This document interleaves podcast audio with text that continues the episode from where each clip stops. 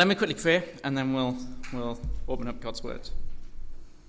Um, Father, we come to you this morning and we are so thankful that we can praise you. And Father, we can't sing, but we can hear the words sung. And Father, it's great to be reminded, Father, how mighty you are, how great you are. Father, we, we pray this morning as we come to your fifth commandment that you uh, gave to Israel, Father, that we would extract the truth from it, that we would peel past the skin and, and see the heart of, of the law, Father, and that we would find our delight in the law. Father, we pray we would love your word and that you would bless it to us, that by your Spirit you would guide us in truth this morning. Uh, so we pray now. Uh, help us to understand your truth and help us to see Christ in the law. Help us to see the gospel. In Jesus' name, Amen. Um, if you want to uh, turn in, in your Bibles, whether physical or electronic, uh, to Deuteronomy chapter 4, and we're going to start there in Deuteronomy chapter uh, 4. You say, but what about the fifth commandment?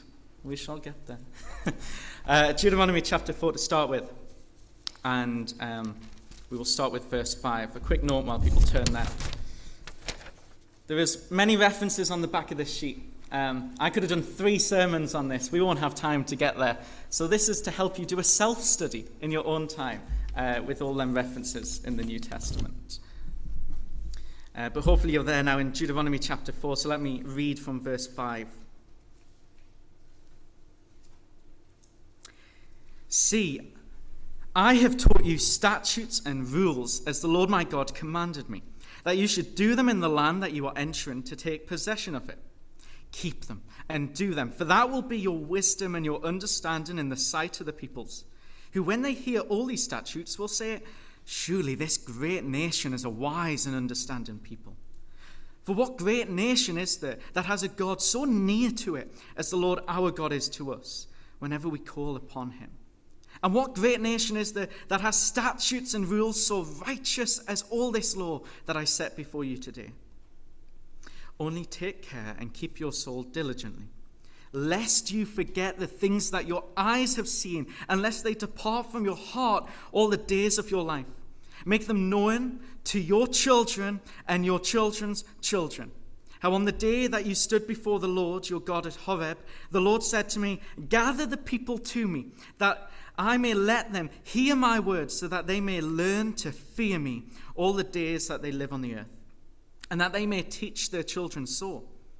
And you came near and stood at the foot of the mountain, while the mountain burned with fire to the heart of heaven, wrapped in darkness, cloud, and gloom.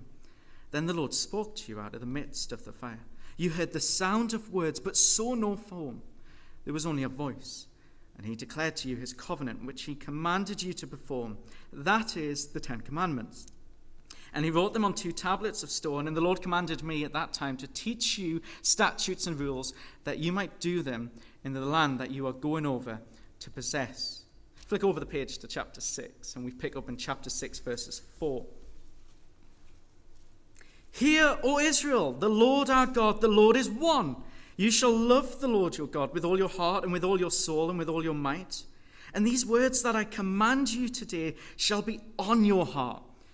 You shall teach them diligently to your children, and shall talk of them when you sit in your house, and when you walk by the way, and when you lie down, and when you rise up. And turn over the page to verse 20. When your son asks you in the time to come, What is the meaning of the testimonies and the statutes and the rules that the Lord our God has commanded you? Then you shall say to your son, We were Pharaoh's slaves in Egypt, and the Lord brought us out of Egypt with a mighty hand. And the Lord showed us signs and wonders, great and grievous, against Egypt and against Pharaoh and all his household before our eyes. And he brought us out from there. And he might bring us in and give us the land that he swore to give to our fathers. And the Lord commanded us to do all these statutes, to fear the Lord our God for our good always, that he might preserve us alive as we are this day. Why did we read um, them? Well, the fifth commandment is this in Exodus 20, verse 12 Honor your father and your mother, that your days may be long in the land that your Lord, that the Lord your God has given you. Uh, Deuteronomy sets us up to understand, though, that as the, the children have an obligation to honor their parents, so do the parents have a responsibility. And that responsibility is, is to stop us from forgetting. Did you hear? Lest you forget. We're not to forget the wondrous things that God has done. And actually, it's not for the people on the pulpit preaching on Sunday. It's not their primary job to make sure the children know. It's the parents. And so the parents have a duty, and that duty is one given to them by God. You will teach your children. Why? Because they are the children of God if they are in Christ. And so the parents are to remind the children of all from Genesis to Revelation. It's beautiful uh, in, Deuteronomy 6, isn't it? Uh, that you will talk about them in your houses. Uh, when you sit, uh, whether that's at the dining room table or just if you eat your tea uh, on the, uh, sat at the sofas, wherever you do. But what is it, parents? What do you delight in teaching your children and talking to them about? Do you delight to talk to them about God's word? Or is it only ever football? See, there has to be a balance.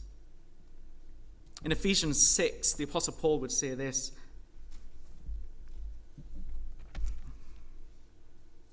He says in Ephesians uh, 6, verse 4 Fathers, do not provoke your children to anger, but bring them up in the discipline and instruction of the Lord. Parents, you have a responsibility. Fathers, and that is mothers too. You are not to provoke your children, that is to stir them up, to try and wind them up.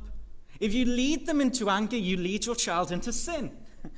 And that's not what your role is. That's not what your duty is. No, you are to bring them up in the ways of the Lord. You are to teach them the word of the Lord. And that is a great blessing. Uh, and that is your duty as parents. Now, why is that? Well, that is because the parents are there to defend. Uh, we're talking now in terms of Israel. The parents are there to defend the social state of Israel. They were protect, protecting the social state to make sure it was uh, morally good, uh, but they were also there to protect the spiritual state. And so, as we come to the fifth commandment, honor your father and your mother, that your days may be long in the land that the Lord your God has given you. We recognize this is the fifth commandment, but also the first commandment. Uh, we have seen the first commandment. Uh, you'll have no other God but me. And then you'll make no idols, that's the second commandment. And then you will not use uh, God's name in vain, the third commandment. And then you will keep the Sabbath day, which we could just say is really you will keep God on your mind. But without the parents, the first four would be forgotten about. It's the parents' duty to remind their children of the first four. But also, we see a transition that happens from the first four, which are laws concerned with our relationship to God directly. And then we come to the fifth, and we have the next six commandments, and they are concerned with our relationship to other humans. And so, where does our relationship with other humans start? Well, the first relationship you have is with your parent. The first person you know in life is your parent. And actually, the fifth commandment, it comes down like a, a, a sledgehammer on the idea of individualism. Because if you say, What right does my parent have over me to tell me what to do? Well, listen to Paul in Ephesians 6 because he, he, he helps us to understand why it is that we honor. Children, obey your parents in the Lord. Firstly, for this is right. Secondly, it's a command honor your father and mother. This is the first commandment with a promise. So it is right, Paul says. And the Jewish people, Israel, they knew this. It was the created order that if anyone was to say, What right does my parent have over me? Well, did you give birth to yourself? No. Did you look after yourself? No. Did you feed yourself? No. Did you clothe yourself? No. Did you protect yourself? No. Nature dictates, it tells you the right your parent has over you is that you would not be alive today without them. And the Creator always has authority over the created. And so authority starts first with God, But through his created order, authority comes to the parents. And authority then starts in the family unit. And children are meant to be brought up in discipline. They are meant to be brought up to acknowledge and understand how it is that we submit to authority. Uh, honor in Hebrew, uh, the original language of the text, the Hebrew word is kavod, and it really just literally means heavy. it is as if when you see your parents, you see the, the weight of authority that they have. It is that you give them the value, their worth in gold. You respect that weight of authority that they carry. And so, for children, what does it look like to obey? Well, first of all, it is uh, to honor, it is to obey, it is to submit. And if we fail in the family unit to get authority right, then we will fail in every position of authority in society. If you look on your handout, I put a quote by the fourth century theologian Augustine. He said, If anyone fails to honor his parents, is there anyone he will spare? And the answer is no. No, if you do not teach your children to respect authority in the family, then they won't, uh, uh, they won't respect authority anywhere. Any secondary school teachers in the room probably know that truth the most. It, it, the kids who will most dishonor their teachers and not respect their authority at school are the ones who were never taught to respect their parents at home. And so authority starts in the family unit. But as, as we peel back the law, we see that it's not just about honoring our parents, but honoring all those in authority. And Israel understood this. When they heard the words, honor your father, they didn't take it literally as just your family father, but they took it as the father of the nation, the king. And they took it as the, the spiritual fathers, that is, the prophets. And so, why, why should children honor? Well, first, it's right. But for Israel, they were to honor their parents unto the Lord because of the covenant they had with the Lord. For Christians today, we are to honor unto the Lord is what Paul says in Ephesians. Children, obey your parents in the Lord, for this is right. He's not saying, obey your parents who are Christians. He's saying, obey your, Christ, uh, your parents as if you are obeying the Lord Himself. And so, straight away, we see there is a restriction on obeying. And that is, if your parent commands you, or anyone in authority commands you to do something, which the Lord Himself would not command you, if they command you to do anything that goes against God's will, then you do not do it. Now, does that mean we do not honor? No. Uh, let me lay this down. You always honor. Always. There is never a time that you do not honor the person in authority. But sometimes you might have to disobey. But you need to make sure that you do that in an honorable way. And so the Apostle Paul, he talks elsewhere about speaking truth, but with love. And if you're going to have to say to your parent, uh, whether they're a Christian or not, they, even a Christian parent might ask you to do something, not realizing that is not what God wants. And if they ask you to do anything that God does not want, then you must disobey. Uh, you first must honor God, the first four commandments, and then honor other people the next six commandments. You first must honor God and obey God, and then honor people and obey people. And if what they ask you to do is against what God wants, then you do not obey, but you must, must refuse to do it in a loving way and an honorable way. One of the uh, greatest problems, uh, and I, when I've talked to uh, friends who uh, recently became Christians, is actually one of the issues is it can create friction in the household. And, and the Christian can just be disobeying, but not disobeying in a loving manner, really, but in a proud manner. And that's not how we're meant to go about. God commands it, and therefore it is pleasing to God. What was sin once is always sin. And so that why, that's why today we, we still honor our parents. We still are to submit to them and to obey them. And then from learning that in the family unit, when we go out and we get a job or we go to school, we respect the authority there as well as unto the Lord, as, as if we were obeying Him directly. But now let's uh, turn our attention to this promise. In Exodus 20, verse 12, he says, Honor your father and your mother, that your days may be long in the land that the Lord your God has given you. Uh, this isn't a promise. It's not a health, wealth, prosperity gospel. This isn't, if you keep this commandment, then you will have good health and you will uh, live to a hundred. Now, in the Old Testament, there are uh, sort of blessings and promises promised to Israel about that. But that's not what this command is on about. This is uh, not an individualistic command. It is a corporate one given to the nation. And so to say, your days may be long in the land, it is to say, uh, generation after generation will live in the land of Canaan, the promised land to Israel. But with the, the promise comes a curse.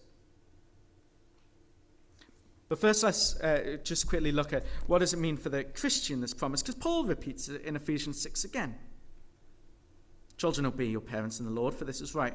Honor your father and mother. This is the first commandment with a promise, that it may go well with you and that you may live long in the land. So he brings the promise through to the New Testament and individualizes it. But again, it still isn't leading to a health, wealth, and prosperity gospel. For Paul writes this in Ephesians this letter uh, uh, to the Ephesians while he's in prison. So Paul knows himself. The promise of honoring your parents, it doesn't mean you will have some sort of materialistic blessing. And it doesn't mean that life may look well for you. But you will know the presence of God in your life. And you have the future promise of the land mentioned in Hebrews those in the Old Testament, they looked for the land of Canaan, for Israel. But we have a greater land to look for, where we will dwell with God. But right now, when we do what is pleasing to God, which is the created order, if you live by the way God created it to be, then there is a blessing. Now, it doesn't look like wealth, but it looks like a close relationship to God. And that is what would get Paul through being stuck in prison. That he could have a close relationship with God himself, worth more than anything else. But for Israel, there came a curse. For the Christian, there is no curse. But for Israel, there was. Keep this commandment, and you will have blessing. Don't keep it, and there will be a curse. Uh, if, you, if you turn to Ezekiel chapter 22, We, we, we see this.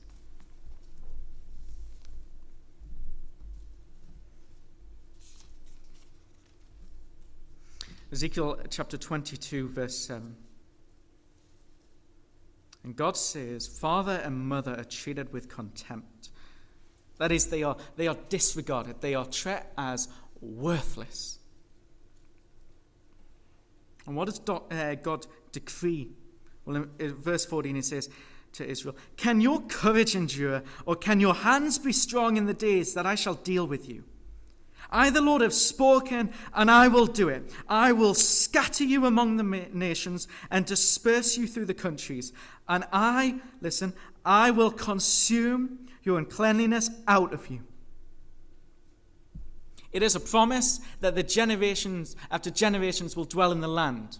But if you fail to keep the commandment, he will push you out of the land. God will purge the wicked and the evil from the nation.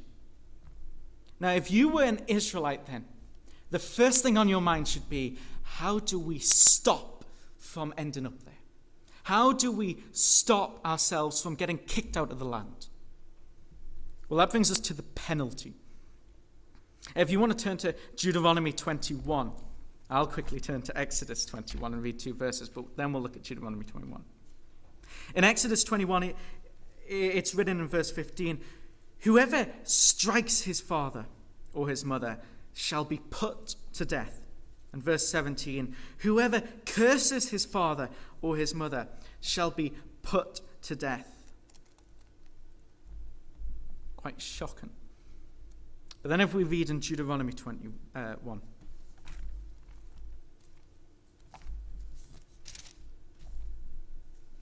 This is like a, a case example that Moses gives them. Uh, you heard what was written in Exodus 21 if they strike the father or the mother, uh, put them to death. If they curse them, put them to death.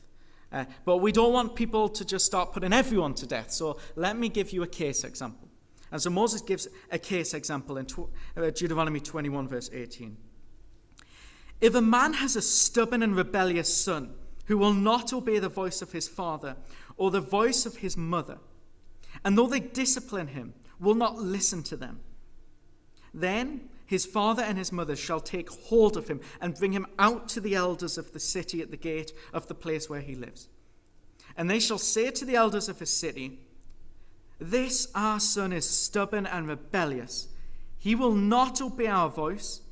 He is a glutton that he stuffs his face with food, and a drunkard then all the men of the city shall stone him to death with stones.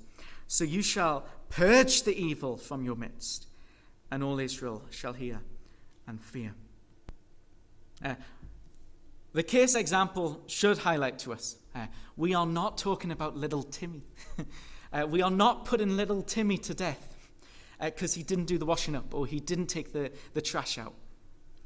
Uh, no, the case example is this you have a wicked son who's not obeying, and even when the parents try to discipline him, he's not taking, he's not listening at all. Uh, but notice the actions that are highlighted. He is a glutton. He stuffs his face. Well, that could be little Timmy. it sounds like my brother, anyway. And so, stuff in your face. But notice the end bit is, and a drunkard. Well, this isn't little Timmy. This is more like big, beefy Bert over here. Uh, he's getting drunk. He's just like a leech on his parents, and he's just feeding off them. And when they try to ask him to do anything, he curses them. And if his mother comes through and says, Bert, will you do this? Well, he hits his mother. And the Lord says, What an abomination to the created order. That person will be put to death. Now, there are two things to understand here. Um, first of all, all sin deserves death. All sin deserves death. Uh, nine of the Ten Commandments, there is an explicit statement if they break this one, they will be put to death. Uh, the, the, only one which doesn't have an explicit one is, is coveting. Uh, but you can make a case from the Bible if you covet, they shall also be put to death. It is a reminder, and this is why the penalty is actually just as important for us to understand as, as the command and the promise. All sin deserves the capital punishment, it deserves the death penalty. In Genesis 2, when Adam was listening to God, and by the way, in, in Luke 4, you'll find the, uh, the genealogy. And as Luke goes down the genealogy, he gets to Adam, and it's almost like he gets stuck. Oh, who's Adam's parent? And so he says, Adam, the son of God, because he was formed from the ground. He has no biological parent. And in Genesis 2, Adam's in the garden, and he is uh, commanded, you can, you can have all, everything you see, but not that one tree. Do not eat of it. And Adam breaks this fifth commandment. Oh, they didn't have the written law, but he, he, what, he knew the law. He was in relationship with God. And he dishonored his father. He did not obey his father. He did not obey the heavenly father. Instead, he took off the fruit and he ate it. And in doing so, sin entered the world. And he sinned against God. That is, he rebelled against God. He committed an evil deed against God. And in Genesis 2, God says to him, You can have all of it, but not the fruit of that tree. And he, he promises him something Eat of that tree, and you will die. God is faithful to his word. If you sin, Adam, you will die. And he didn't mean just a spiritual death, he meant a physical death. You will die. And actually, the way God says it we are to understand it that he meant if Adam ate of the tree like that, he would die. That was a rubbish click, wasn't it? but if he ate of the tree, he would, he would die instantly. The death penalty actually it shows us the mercy of God. Because you can sin a million times and yet God doesn't strike you down. For the Ten Commandments, break them, but you must break them also in an extreme way. Just not taking out the trash is not enough for you to be put to death. No, it has to be a drunkard, and it has to be someone who's also, the parents have tried to discipline him and to say, stop doing that, but he still doesn't listen. Eh, we're on about the extreme case. They're the ones who will be put to death. The rest of us, we, we get to see the mercy of God that He doesn't kill us. He is the one who imparts life to us. It is right for the Creator to take that life away if you do not respect Him. We should not be shocked um, by, by the death penalty. We should be shocked by the mercy of God. Let me put it this way if, if at the end of World War II, uh, the British turned on their radios and they heard that the British soldiers they had marched into Germany, they took captive uh, Adolf Hitler and they shot him, you might think, oh, that's quite shocking. And yet, don't you think the majority of the British population they would be happy justice had been served? But if they turned on their radios and they heard the British soldiers marched into Germany. They took captive Adolf Hitler. They made him pay just a £10 fine, and off he went. There would be outrage. Mercy is not what people want, and yet it is what we need in the eyes of God. The penalty was the prevention. You should kill that one now and purge the evil out of Israel so that God will not have to purge everyone. And this is a New Testament principle as well. Not the death penalty, don't get me wrong there, but church discipline. Uh, you cannot afford to let one evil, wicked, disobedient person in the church be disobedient against the church, elders, or against anyone in the church. Otherwise, the whole church will end up following that example. And so, church discipline is the almost New Testament equivalent, and it is needed. Now, I said the penalty is just as important as the command, and that is because through the penalty we really see the need of a Saviour. And through the penalty, we really see the gospel. See, if you dishonor your parents, you should be killed. But the good news of the gospel is that Christ died on the cross. He died, He bore the penalty for every child who dishonors his parents. And also, he bore the penalty for every parent who failed to live up to the responsibility of teaching their child. There is now no guilt, there is no shame, and there is no condemnation because our failures to keep the law, well, Christ bore the penalty of that on the cross. But if all Christ did was to bear the penalty, it would put us back at square zero with God. It, is like this that when we sin, we fall into debt and we, we now have a penalty to pay, a fine to pay. If all Christ did was pay it, it would get us back to our bank balance of, of zero.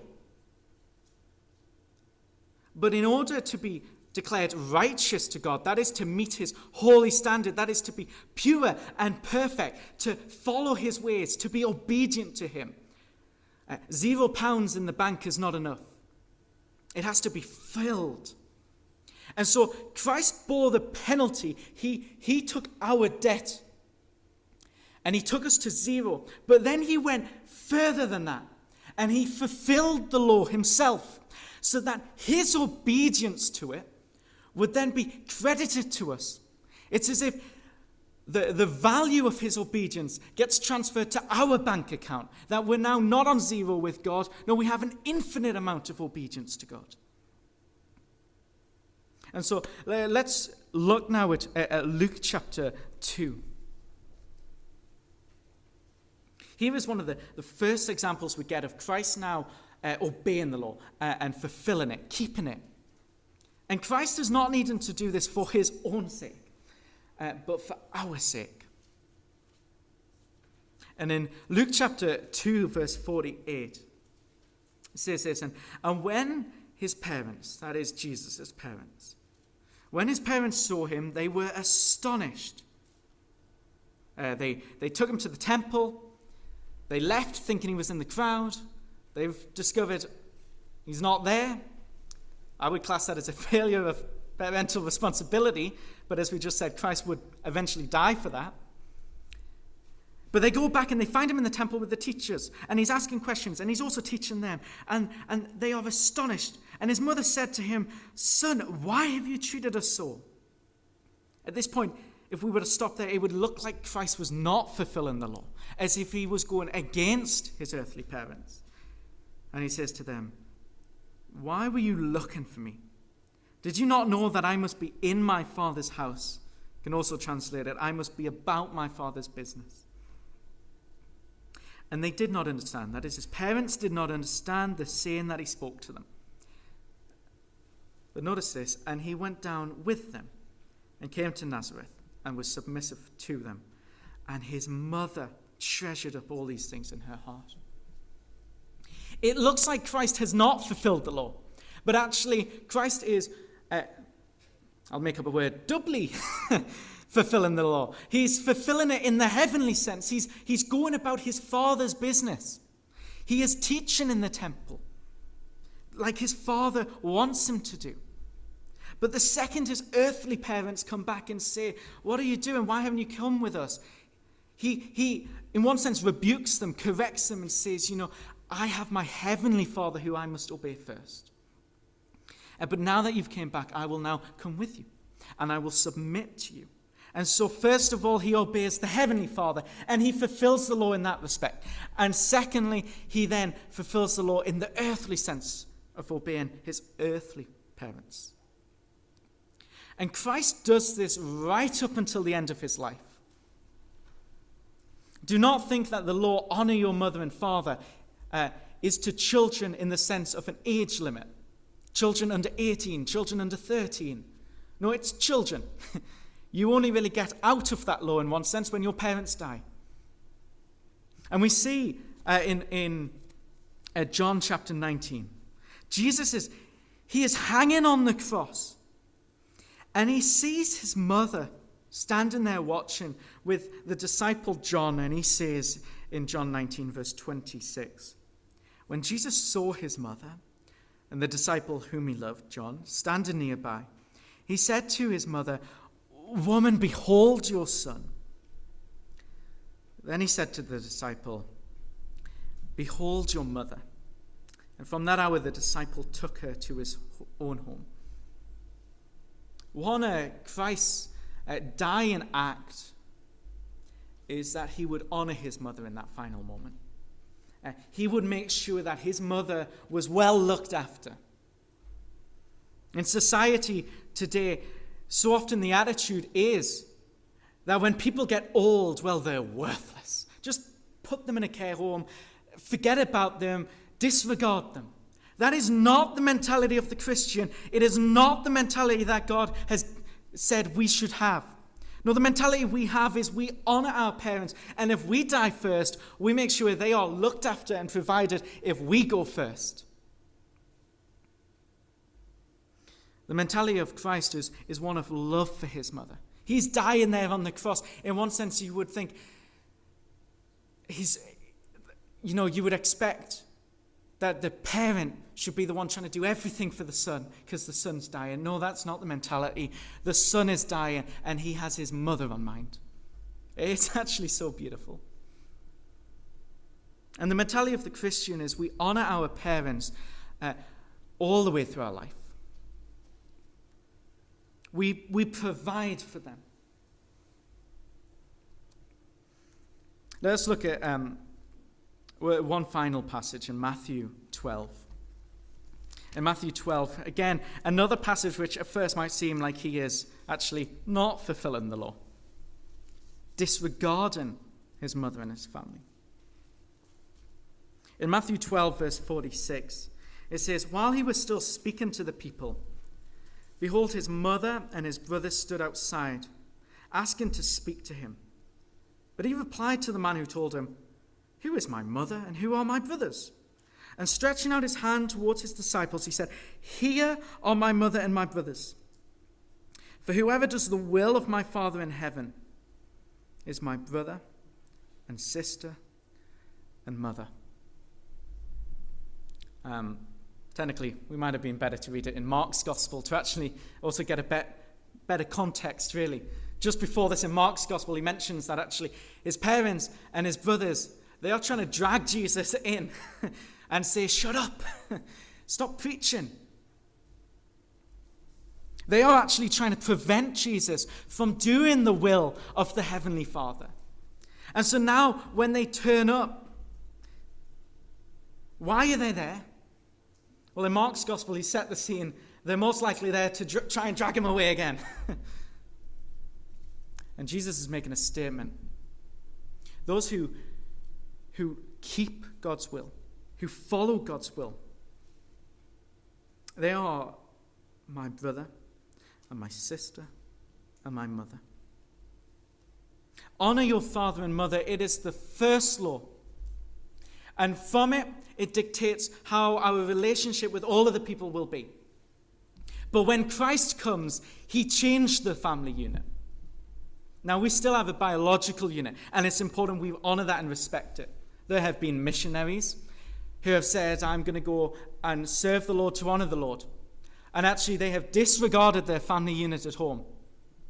And you cannot say that that is actually pleasing to God. For if He blesses you with a family, then He expects you to honor Him by serving your family.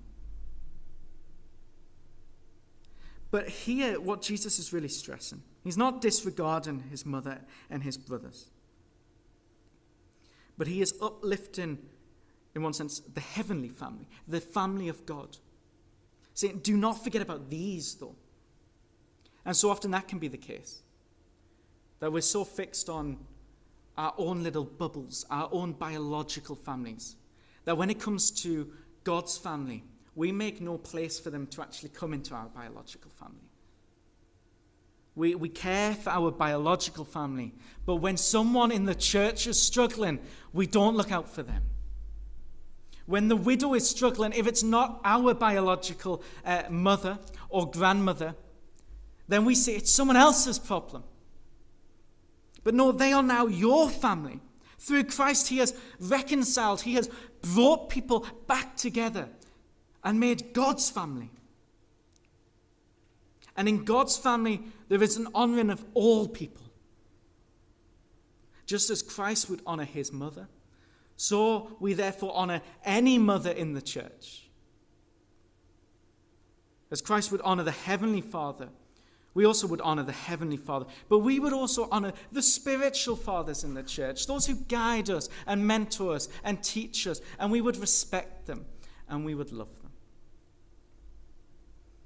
As I said, there is so much we could have done.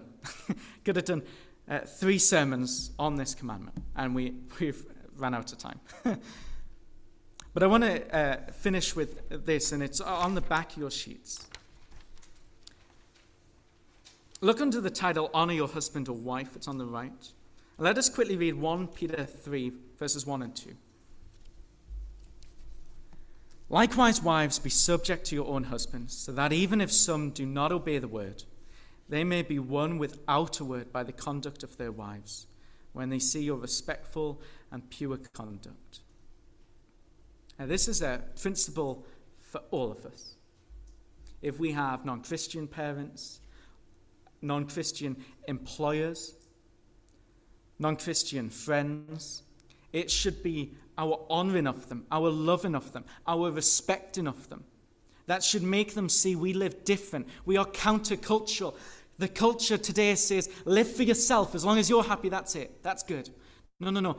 The fifth commandment shows us the will of God, what pleases God. It is that we look out for others, not ourselves. That we honor others and we submit to others as unto the Lord. And so, just like Peter t- tells the wives, uh, be subject to your non Christian husband, That, that will be a witness. Uh, let us have full hope and assurance that our conduct is our witness as well. Uh, don't mess it up. But do remember, if you do mess it up, uh, Christ bore that sin. He bore the penalty, the death penalty, so that you would not die. Uh, but you must trust in Jesus. You must take hold of him and the promises he gives us. Now let's pray.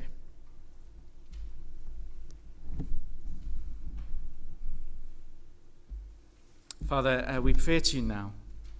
Uh, this is a command which is an amazing command. It dictates how we are to live our lives in relationship to others, it dictates how we live our lives in relationship to authority. Father, we pray by your Spirit you would humble us. Give us the same uh, humility Christ had, that he would be God, and yet, even so, he would humble himself to serve others and honor others. Father, if Christ could do it, then now Christ in us. Let us do it. Father, we pray uh, that you would uh, help us to bless and love our biological family, but also to help and bless and love your family, the heavenly family. And so we just pray for your, your word that it would be on our hearts, on our minds. We would live and honor you, Father. In Jesus' name we pray. Amen.